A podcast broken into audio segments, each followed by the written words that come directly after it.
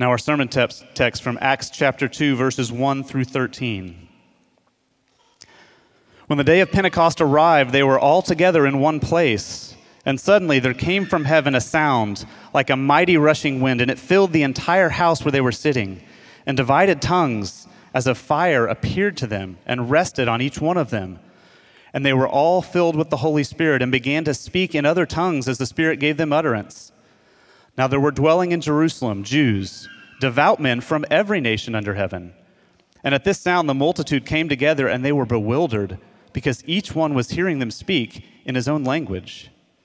And they were amazed and astonished, saying, "Are not all these who are speaking Galileans? And how is it that we hear, each of us, in his own native language? Parthians and Medes and Elamites and res- residents of Mesopotamia, Judea and Cappadocia, Pontus and Asia, Phrygia and Pamphylia, Egypt and the parts of Libya belonging, belonging to Cyrene, and visitors from Rome, both Jews and proselytes, Cretans and Arabians. We hear them telling in our own tongues the mighty works of God." And all were amazed and perplexed, saying to one another, "What does this mean?" But others mocking said, "They are filled with new wine." This is the word of the Lord. You may be seated. Good morning, Sojourn. Peace be with you. Thank you. It is an honor to be with you this morning. It's wonderful to see all of you. For those of you I haven't met yet, my name is Paul Ramsey. I am one of the pastors here. Uh, it's a joy to preach. Uh, a joy to gather each week for worship. Uh, and here we are continuing a series that we began last week uh, through a few passages. We'll be in the book of Acts in selections for seven weeks. This is the second of seven weeks looking at the mission of the church. And so let's jump in. The biggest problem I think that we face as humanity is that we are divided. Uh, pretty much anyone you listen to, any news source you look at, any Uh, anyone speaking about anything to do with our culture will say that right now we are experiencing a time of increased division. I don't have to work very hard to explain that to you. It's almost a fact in itself that doesn't need backing up. Our culture is divided, and seemingly increasingly so. Likewise, the church, in America at least, is struggling with division. And unfortunately, it seems that that's increasingly true over time. Our own homes and families, whether you're talking about your relationship with your parents or a parent or a brother or a sister, if you're married, your relationship with your spouse, if you have kids, your relationship with your kids, the relationships they have with one another, humanity is divided. Seems like the relationships that we want to have with one another seem to be harder than they should be.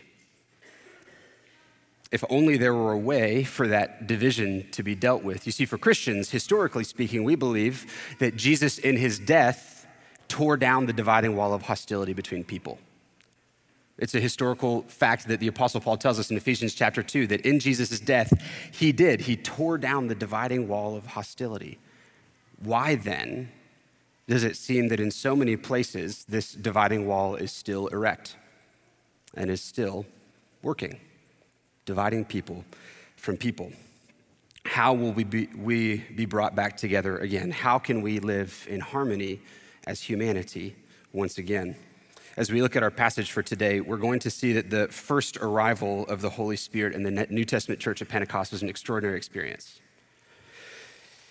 God sends the Holy Spirit in a way that was accompanied by miraculous signs as a demonstration of his presence, and the Holy Spirit empowers the disciples to, through their words, begin the reunification of humanity. How can humanity come together in unity once again? The answer is in this passage. And so as we look at what we've been given today, we're going to look briefly at the story up to this point to catch up on some important background information. And then we're going to look at three main things. We're going to look at what happened. We're going to look at why it happened and what it means for us today. What happened, why it happened, and what this means for us. And so to begin with some important background information, I want to look at a story, a feast, and a promise. The story I want to bring up briefly is from back in the book of Genesis, which is the first book of the Bible, in chapter eleven. After the story of the flood, which God brought upon the earth as a result of the sin of humanity, Noah and his family were preserved through the ark. and a number of generations after this, Noah's family had grown to be rather large. Um, there were many cities, and they actually all, they all came together in one place. You may be familiar with the story of the Tower of Babel. This growing family of humanity set their minds to a, to an interesting task. At this point in history, all of humanity shared the same language, and they just invented the brick, which was an incredible uh, technological innovation in terms of construction. They could build buildings stronger and taller than they ever had been built before. And so they came together and said, "Come, let us build ourselves a city and a tower with its top in the heavens, and let us make a name for ourselves, lest we be dispersed over the face of the whole earth." And what's interesting about this endeavor is, is that these people were at least partly right. God's intention in making humans in the first place was for relationship with him. So from the moment of the fall of humanity in the Garden of Eden into sin, God has been at work throughout history preparing once again to dwell with his people. And so the people who came together to build the tower in Babel, building a tower up to heaven because they wanted to be reunified with heaven and with God in relationship, that part was right. The problem is that their solution was to come together and build a tower themselves to heaven. But God knew that the solution to the relational problem between God and humanity was not to be found in humanity alone, but in God himself. Trying to build or climb our way up to heaven as mere humans will only ever result in increased suffering, increased injustice, increased strife. It won't work. And so in response to their efforts, God confuses their language by giving them new languages, which effectively disperses them across the earth because they can't talk to each other. And so they move further away from each other, and they develop new cities and new nations and new places with new languages. The story of the Tower of Babel leaves us wondering, how will God bring humanity back together and dwell with them again once more? We don't have to wonder very long, though, because that was Genesis chapter eleven. In Genesis chapter twelve, we're introduced to a man named Abraham. When, they, when we come to Abraham, we get our answer. God chooses Abraham to be the father of a multitude, a great family through whom all of the families of the earth will be blessed. And so in the face of this climactic scattering of humanity that, hand, that, that, that happened at the Tower of Babel, God has brought us to Abraham through whom the blessing would come. So that's the story. Now let's move on to the feast. Generations after Abraham, his descendants multiply and grow into the nation of Israel. Israel, as God's chosen people, has been preserved and protected by God and blessed by him. And as a part of the law that God gives to his people, God instructs his people to keep a series of feasts to remember his provision for them, uh, and to keep his promises of future restoration in mind. There are seven feasts that Israel was supposed to celebrate, three of which were known as pilgrim festivals, festivals where people would come from across the land to gather in Jerusalem together uh, for a purpose. There was the Feast of Passover, the Feast of Weeks, and the Feast of Tabernacles. When we come to our passage, we come to one of those feasts. Verse one of our passage says, "When the day of Pentecost arrived, they were all together in one place." Pentecost is the Greek name for the Jewish festival, the Feast of Weeks. It was, it's the second of these pilgrim festivals, and Pentecost was one of the most popular pilgrim festivals. It was even more popular than Passover. It was a harvest festival coming fifty days after the first day of Passover, when people came together to offer at the temple the first fruits of their annual harvest as thanksgiving for God's provision. That was what the festival of Pentecost was about. And this annual practice of gathering in Jerusalem was something that God's people did for centuries. It was a rhythmic experience for the ancient Israelites. In calling them together for feasts and then sending them back out to their lands, God was showing his people something. There's a section of the Psalms devoted to these journeys. It's called the Songs of Ascent. You may be familiar with them. It's from Psalm one twenty through Psalm one thirty-four, I think, fifteen Psalms called the Songs of Ascent.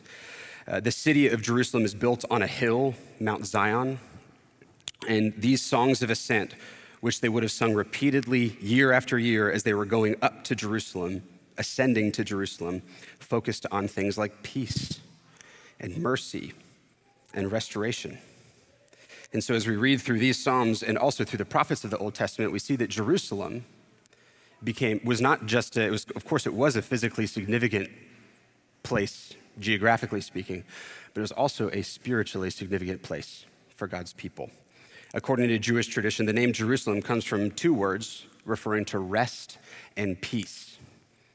And in a world marked by contradiction, for the Jews, marked by, on the one hand, a desire for rest and peace, and on the other hand, the reality of strife and toil, Jerusalem, the place where the temple was built and the place where the presence of God dwelled, was a symbol of hope for the resolution of this contradiction.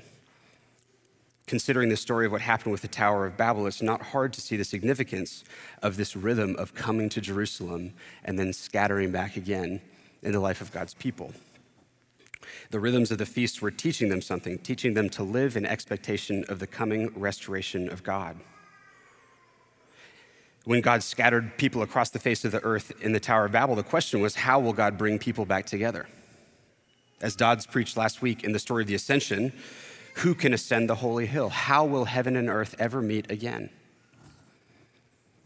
This inward, outward phenomenon would have been marked by a sense of expectancy. As God's people came to Jerusalem singing songs of peace and mercy and renewal, God's people would have been practicing their hope. And then when they went back to their homes, it would have been a bittersweet journey.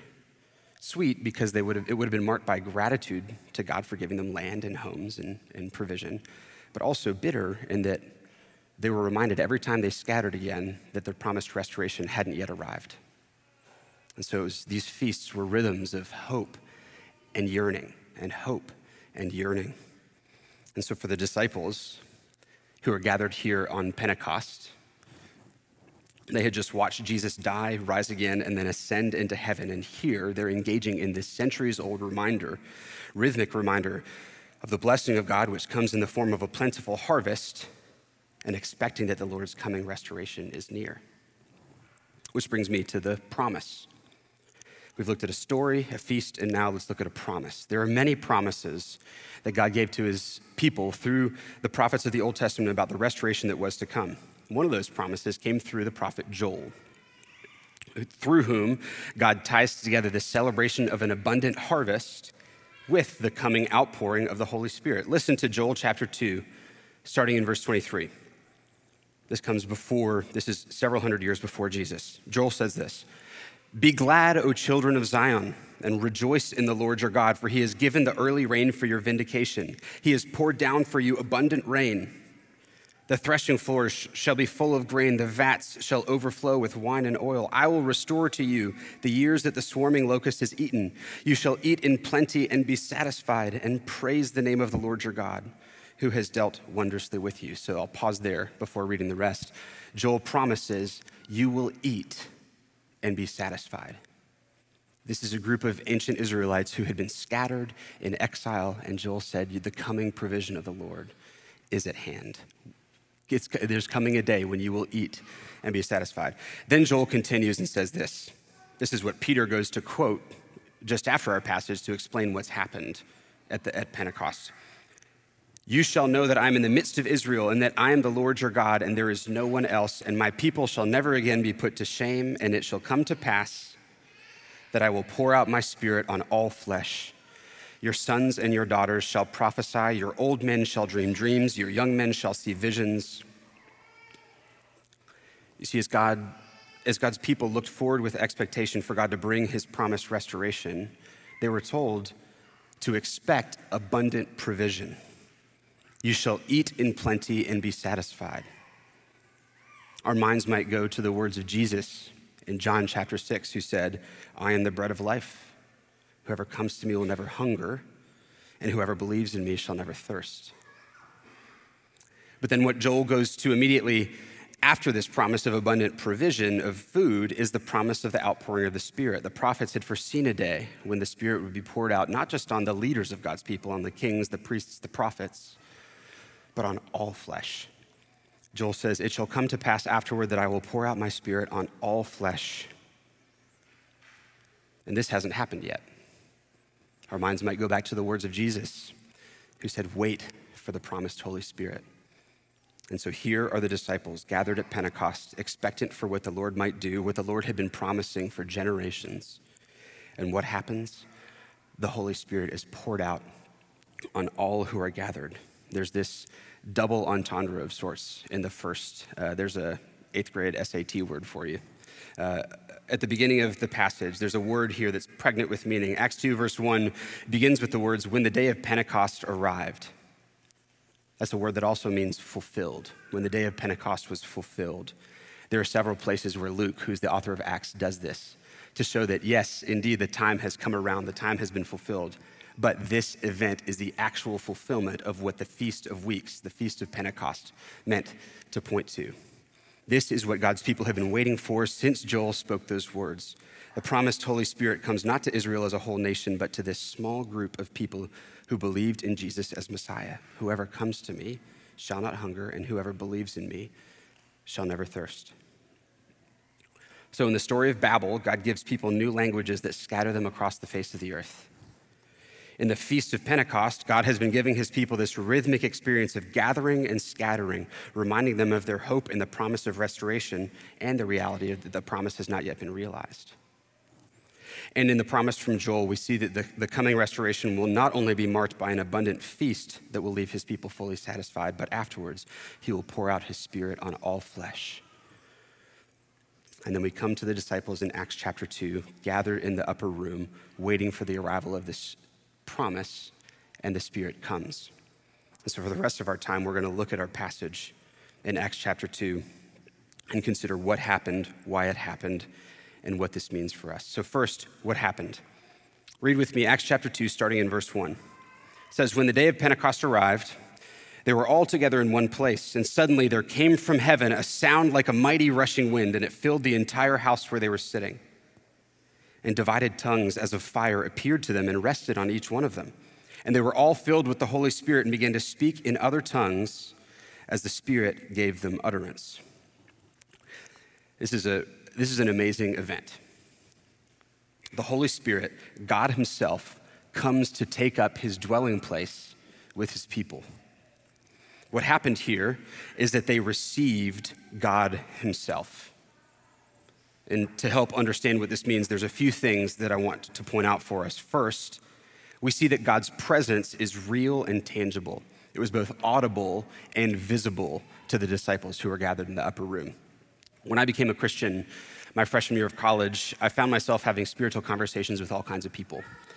And one of the more interesting conversations I remember having was at an ethics talk at our college where I was sitting next to, they'd brought in a speaker to talk about ethics, and I wound up sitting next to a guy who had become a friend of mine who was from the Baha'i faith. I think it was Baha'i, it may have been Jain, but it was it was one of the Eastern religions. And we were talking after this talk ended, we were invited to discuss some of the ethics questions that the guy had spoken about to us, and we were talking about who God is and what he's like, and I remember saying something along the lines of, I haven't seen God, but I know him. And this guy next to me said, oh, I see God all the time. This Baha'i uh, uh, man. He said, when I see someone perform an act of loving kindness, I see God. When I see truth prevail, I see God. Whenever I see something beautiful or breathtaking, I see God. Over the years, I've met many people who say things like that. Many people take the concept of God into the abstract and simply identify God with beauty as they see it. But you see, I, re- I remember that conversation distinctly in part because it happened at a time when I was learning so much about God. I'd been a Christian for less than six months at the time, and my kind of intake of learning about God was super steep learning curve. I was reading the Bible in a small group of guys, learning as much as I could about God and how he works. And I remember not knowing what to say to that guy in that conversation. I think I just nodded to him and said something like, I, I see. The thing is, when we look at this passage, we see that the God of the Bible isn't simply an abstract concept in an ancient text. He wasn't just a teacher who lived once and then died and left his writings to guide his followers. God is not just some concept of what is good or right or beautiful for us to pursue and to come up with on our own. No, God is a real, tangible, powerful, and personal being. God created all things by the word of his power.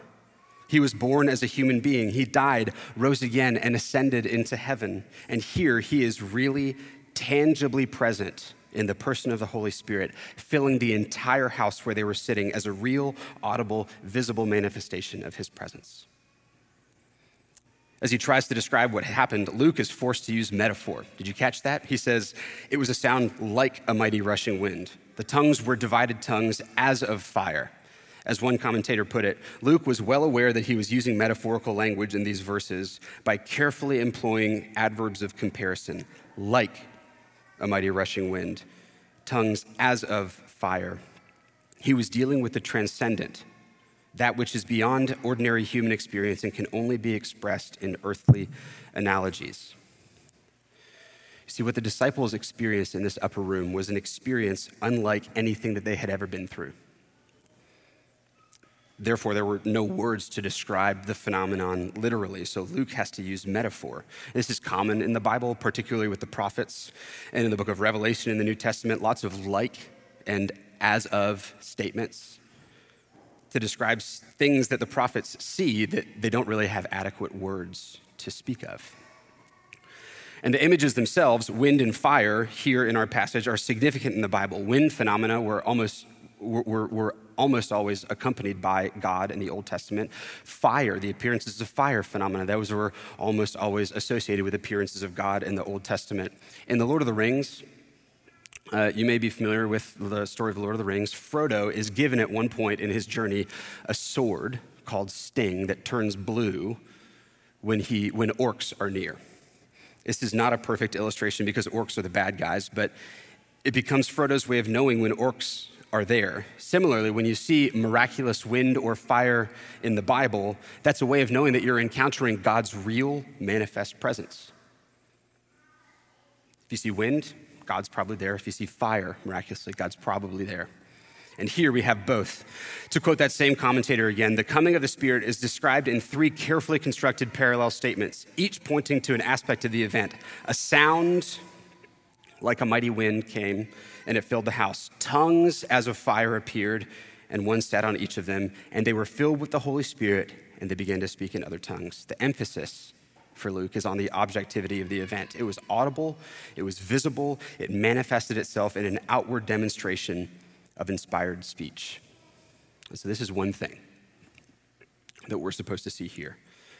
God's presence is real and tangible, audible, visible. It wasn't abstract, but God is concrete and present. God literally showed up in the room with the disciples. Second thing that we see under what happened is that we see that God's presence is not just external, but deeply internal. The Holy Spirit filling his disciples wasn't just something that happened out there, it was something that happened in here. The event begins with this powerful sound filling the whole place where they were gathered, and then, verse three, divided tongues as of fire appeared to them and rested on each one of them, and they were all filled with the Holy Spirit. We get the picture here of one big flame, which represents the Holy Spirit, separating into many different tongues of flame with one resting on each person. And this is where things get real for the disciples. God is taking up his dwelling place with his people. It's literal, it's personal. The person of the Holy Spirit comes to take residence inside a person.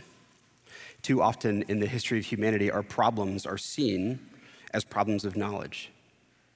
And we think the way to relieve the problems, to alleviate the problems we face, is to just find better knowledge, to think better thoughts. Too often, over the course of the story of humanity, the, right, the solution has been salvation by right thinking. In our culture today, go read the right books, talk to the right people, find the right roadmap, and you'll get there. Here, it's the opposite. They have the roadmap. They have the Word of God. They have the knowledge of the resurrected Jesus, but they can't do it, and so they wait. And sure enough, God himself comes to fill his people in a way that empowers them for the journey ahead.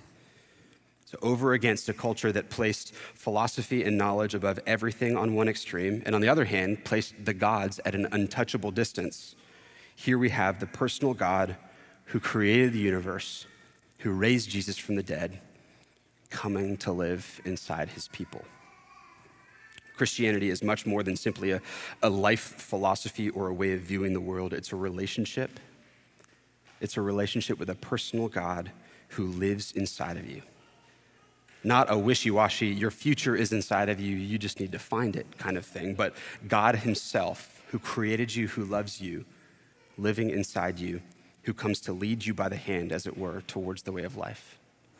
So first, God's presence is real and tangible. Second, God's presence is internal and personal. And the third thing that we notice in this passage is that even as it's deeply personal, the presence of God is a shared reality. Notice in this event, this isn't a bunch of disciples experiencing me and God moments.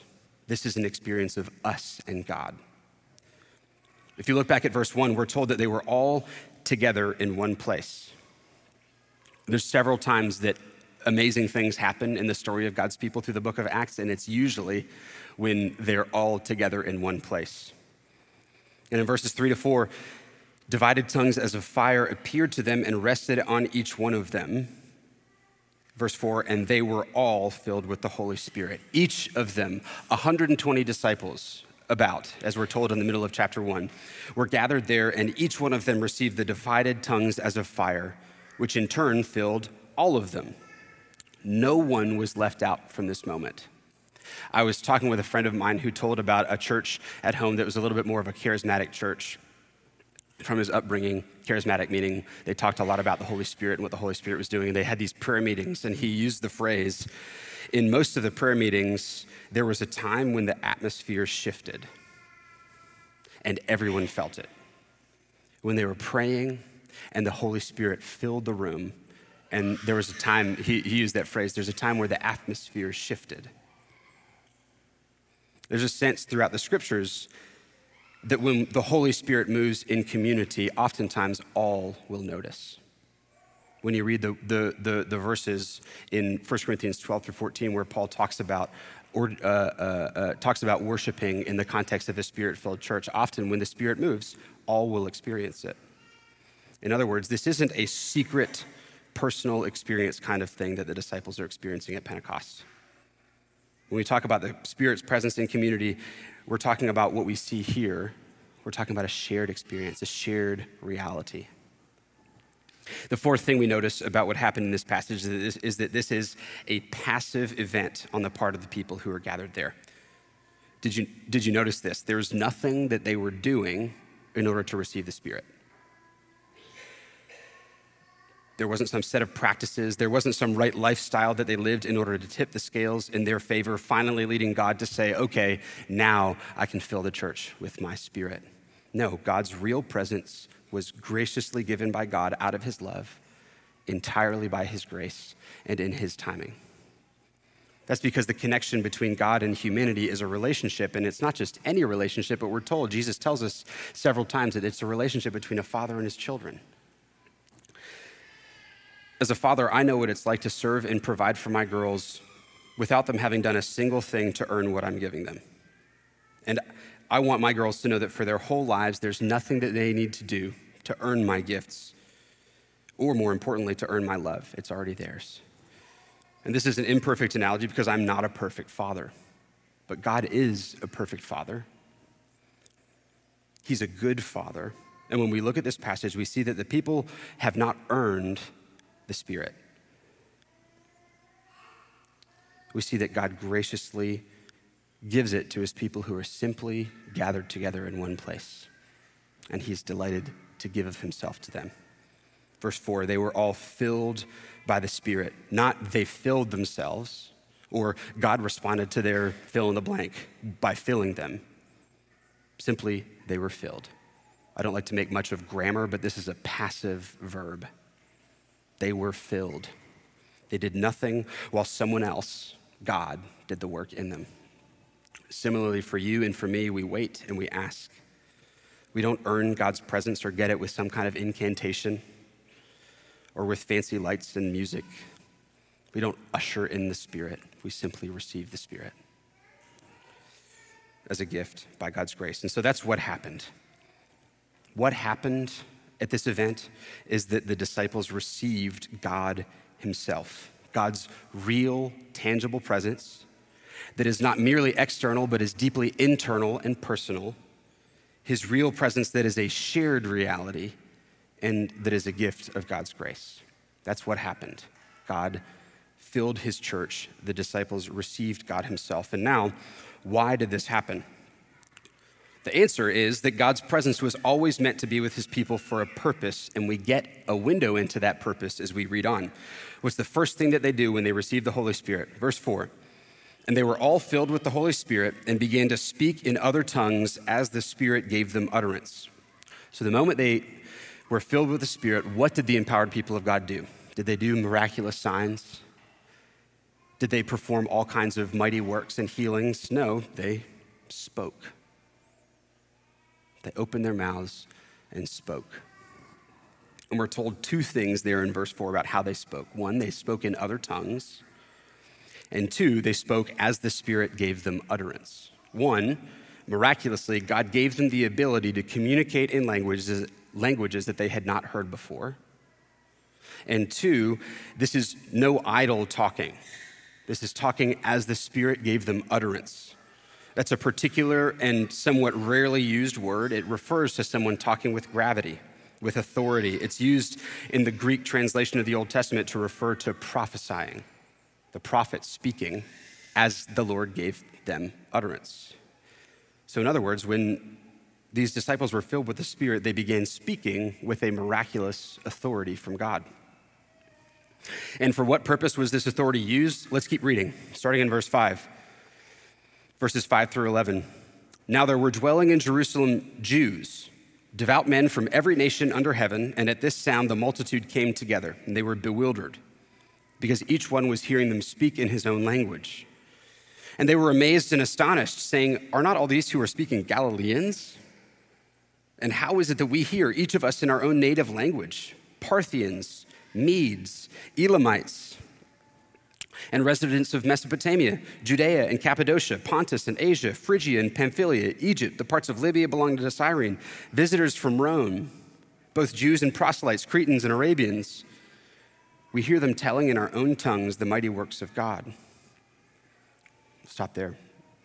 So when they started speaking, they started speaking in other tongues, other languages, such that people from all over the region heard them and understood. Have you ever read this and wondered why Luke specifies all of these different people? Were you wondering why I just read all those different names when Adam just read it a few minutes ago? Why does he specify all these different people? There's fifteen groups mentioned here, and we're told that they're all Jewish people from different places. As we see in verse five, these are devout men from every nation under heaven, God's people who had been scattered in exile and dispersed among the surrounding nations, who were back in Jerusalem for the day of Pentecost. And it is this crowd representing the whole of the Jewish diaspora, which is what it was called, all of the Jews who had been dispersed across the known world, that witnessed the miraculous arrival of the Spirit. And so in this way, we see this as a pivotal moment in human history, and in particular, the history of redemption, according to the Bible. Why did all of these nations exist in the first place? We talked just a moment ago about the Tower of Babel. God had given the people different languages, causing them to scatter across the face of the world. And God had always promised to gather his, together his scattered people, and here we have Jewish people from all over the world together in Jerusalem. And when the Holy Spirit comes and fills Jesus' disciples in the upper room, they begin speaking in other tongues as the Spirit gives them utterance. In verse eleven, each of the men present hears them telling in their own tongue the mighty works of God. Do you see what's happening here? In Babel, humanity tried to build a tower up to heaven. Here at Pentecost, instead of humanity building a tower up to heaven, God brings heaven down to earth and begins building a new structure, with his people being the very stones with which he is building it. And how is God building this structure, this new temple, the church? He's building it with spoken words. In the beginning, God created all things through his spoken words. When God established his people under the old covenant, he did so through words, through drawing near to them and speaking to them, giving his word to them upon which for them to build their lives. And here in an act that is unmistakably an act of new creation, he fills his people and once again gives them words. But this time, he writes his words on their hearts and gives them words to speak in such a way that they can now participate with him in the building of his kingdom, in the reunification, in the gathering of his people all together once again. So in this incredible reversal of Babel, rather than giving them words to scatter the people, he gives them words to unite them.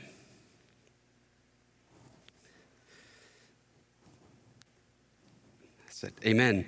Rather than having humanity build a tower to get them to God, excuse me, rather than having humanity build a tower to get to God, God comes down to humanity and invites them to build, only not upward. They don't need to do that.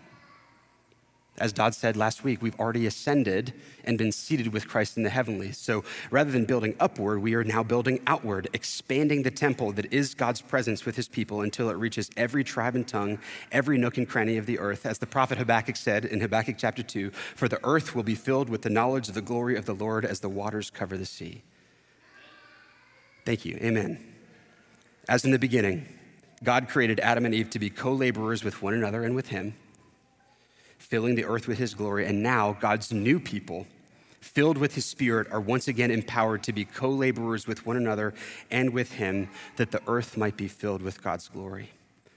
And this helps us to perhaps rightly understand the invitation of the Christian gospel, the invitation of Jesus. The invitation is not merely believe in Jesus and you'll go to heaven. That's certainly true, but it's more than that. The invitation is believe in Jesus and receive the Holy Spirit, who will empower you to be an effective ambassador for God's kingdom and glory, working shoulder to shoulder with the rest of God's people, side to side with brothers and sisters in the family of God, who are changing the world not in their own strength and wisdom, but by the presence and power of God as he gives us words to speak with one another and with the world around. Look with me at verses six and seven. It says, at this sound, the multitude came together and they were bewildered, because each one was hearing them speak in his own language. And they were amazed and astonished, saying, are not all these who are speaking Galileans? How is it that we hear, each of us in his own native language? Did you catch that? When they say, aren't these Galileans, that would be like saying, aren't these a bunch of country folk? How are we hearing them speak in this way, in all of these different languages? Galilee was known by the cultural and religious elites of the time as a backwater farming and fishing region, and yet it's these unlearned people, these unlearned men and women who are telling of the mighty works of God in the native languages of all hearers. You see, if there had just been one language, then the gospel may have just been seen as shut up in the small corner of Jerusalem, or excuse me, of Judaism. But as it is, God enabled the gospel to break out from just the people of Israel. The gospel breaks out in this moment across cultures, across time and space. This is just one example of how good God is, right? Different tongues were given by God to separate humanity as a way of addressing human pride. And here, by the glorious grace of God, those different languages, which came initially as a consequence of pride, are here turned around and used beautifully as a redemptive gift for the unity of God's people. And there's this undertone in Genesis eleven, and even Genesis eleven with the Tower of Babel, and even here in the in, in, in the being given new language, there's an undertone that digs below plain language and simply the ability to speak in a language. It's truly an inability to communicate effectively, even in the same language. Speech and communication aren't necessarily one and the same. The effect of Babel meant that people were unable to communicate, unable to collaborate, et cetera. From collaboration in the garden to competition at Babel in everything, husbands and wives, parents and children's, ch- children, neighbors, politicians, and so on. Rather than being marked by collaboration, humanity was marked by competition as a result of Babel. There was this inability to communicate even if you're speaking the same language. That probably sounds familiar. But the Spirit empowers true communication, true language, true speech, and collaboration. And so what happened here? In receiving the gift of the Holy Spirit, the disciples received God himself. Why did it happen? So that God could empower them to join with him together in the building of the kingdom in his own image with their spoken words. And finally, what does this mean for us? This means that when we take up the invitation of faith to follow Jesus, we are invited to live lives of expectancy for God to move in our midst. It means that we are invited to live lives of expectancy for God to move in our midst. It's clear that the miracle that happens here comes from the Lord directly. There's no illusion in this passage that these people were just a smart group of people who could speak in a bunch of different language. This miracle happens on account of the work of the Lord in, the, in his people. And even after this event, this event is loud and miraculous and public. But even after this uh, uh, public event, when we follow the rest of the book of Acts, we're going to see the believers devoting themselves to seemingly ordinary things, like coming together for regular worship, enjoying meals in one another's homes, praying and loving one another and the people around them well. And we see that even through these ordinary means, God works powerfully among them by his Spirit. Here's the thing. You might not see yourself as particularly eloquent. You might not see yourself as an expert in theology who can go toe-to-toe with cultural elites. And if that's you, this means that you're exactly where God wants you to be. These one hundred twenty disciples were waiting for the arrival of God's promised presence and power, because even though they were rejoicing in their encounter with the risen Jesus, they knew the task ahead of them was too great for them to engage on their own. And it's these Galileans, these country folk, these non-experts who God empowers to speak with a miraculous authority concerning the things of God in the heart of Jerusalem, in the midst of perhaps the biggest pilgrim festival of the Jewish faith, surrounded by religious leaders and experts who have to look at one another and say, what does this mean? You may be one of the few in this in the church who is a gifted apologist, who can engage on a philosophical level with the mistaken underpinnings of the secular post-Christian worldview. That may be you. God has raised up people like that before. But for the rest of us, on account of the presence of the Holy Spirit, we are no less effective ambassadors than them. Through ordinary living, marked by seemingly ordinary things like loving God and loving the people around us, God is able to do extraordinary things.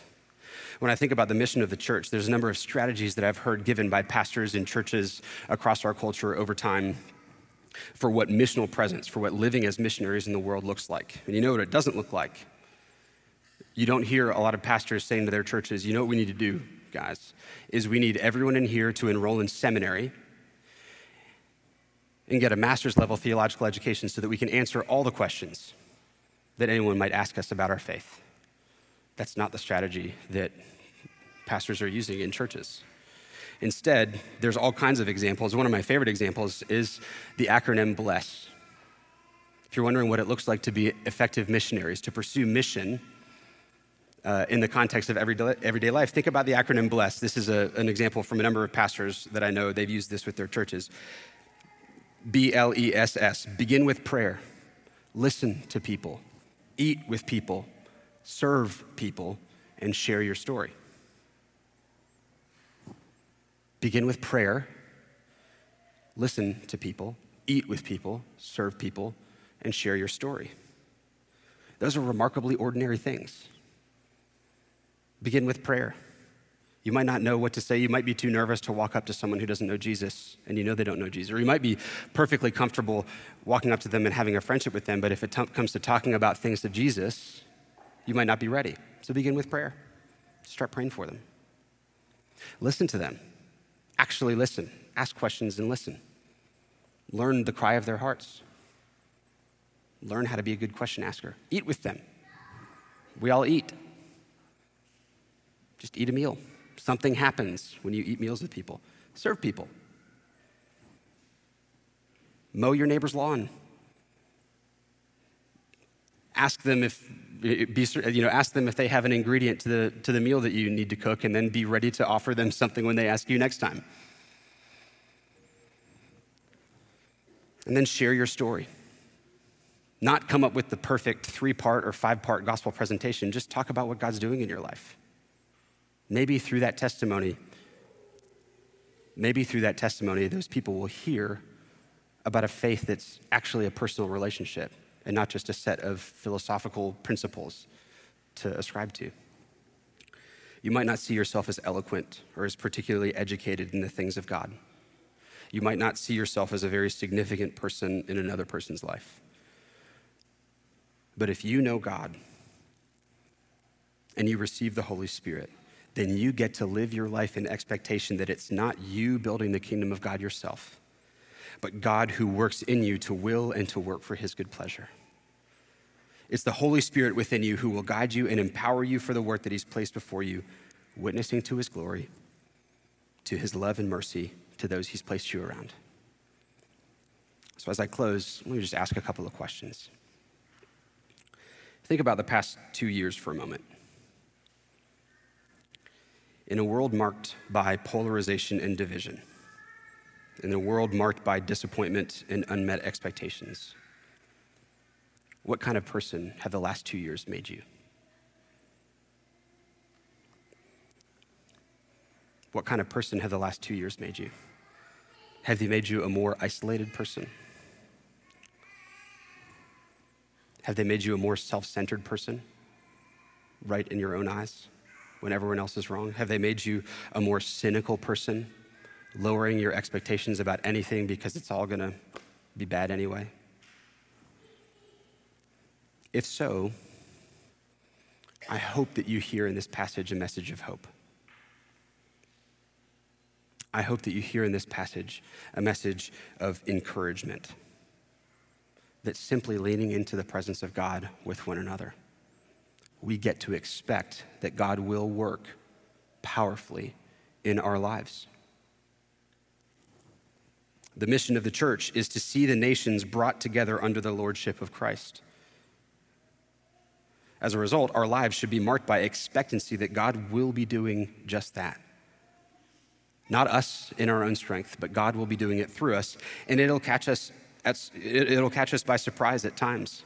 You don't know when your neighbor is going to ask you for something. You don't know when your brother or sister is going to be in need of a conversation that might change their life if you simply tell them a story about how God has showed up in your life. You never know when your prayer is going to be answered. You never know when eating a meal with someone changes the trajectory of your life. The Apostle Paul was started off as a Pharisee, which means that he was a religious leader in Judaism who was very opposed to the messiahship of Jesus, and he was slaughtering Christians. If the disciples in the church were left to their own devices, they would have said, yep, that guy is no chance that guy's life is turning around for Jesus. But the Lord works in mysterious ways, as many people love to say. And we get to live lives of expectation that even the most impossible tasks can be completed. With man, it is impossible, but with God, all things are possible. The good news is that it's not you doing it. It's not you and me establishing the city. It's God, through ordinary faithfulness, brought together for an ordinary purpose, the building of the dwelling place of God. God is at work in the church. And that's because God has given himself to the church for our good, for the good of the world around, and for his glory. Let me pray for us. Heavenly Father, thank you so much for Acts chapter two. Thank you so much for inspiring this word to be written, for preserving it for us, and for speaking to us through it. God, thank you for loving us enough to send your son to die for us, to cleanse us, so that we might be a fit dwelling place for your Holy Spirit, through no good of our own, but through your grace alone. Thank you for the mission of the church, that we are a, po- a group of people devoted to your word, speaking your truth, in expectancy in every moment of our lives for you to move. Thank you for giving us a mission that is too big for us to accomplish, and for empowering us, encouraging us, reassuring us that it's not our task alone, but that you are the one who's doing it. Lord, I pray that you would give us this sense of expectation. Give us this sense of expectancy in every moment of our lives. Lord, we are too often cynical, impatient, frustrated. I pray that you would give us a message of hope, that you would remind us that we get to set our minds, our eyes on things that are of heaven and not of this world alone. Thank you that when our eyes see and are tempted to panic or tempted to despair, you call us back to live not by what our eyes can see, but by what our ears have heard through your word. That you are faithful, that you are good, that you are always good, and that we can trust you to work all things together for good, for those who love you and are accorded, and are called according to your purpose. So thank you, Lord, for this purpose you've given us. Thank you for the power to fulfill it. Please encourage us and unite us as we seek to take the next step as a church in faithfulness to what you're calling us through this passage. We ask in Christ's name. Amen.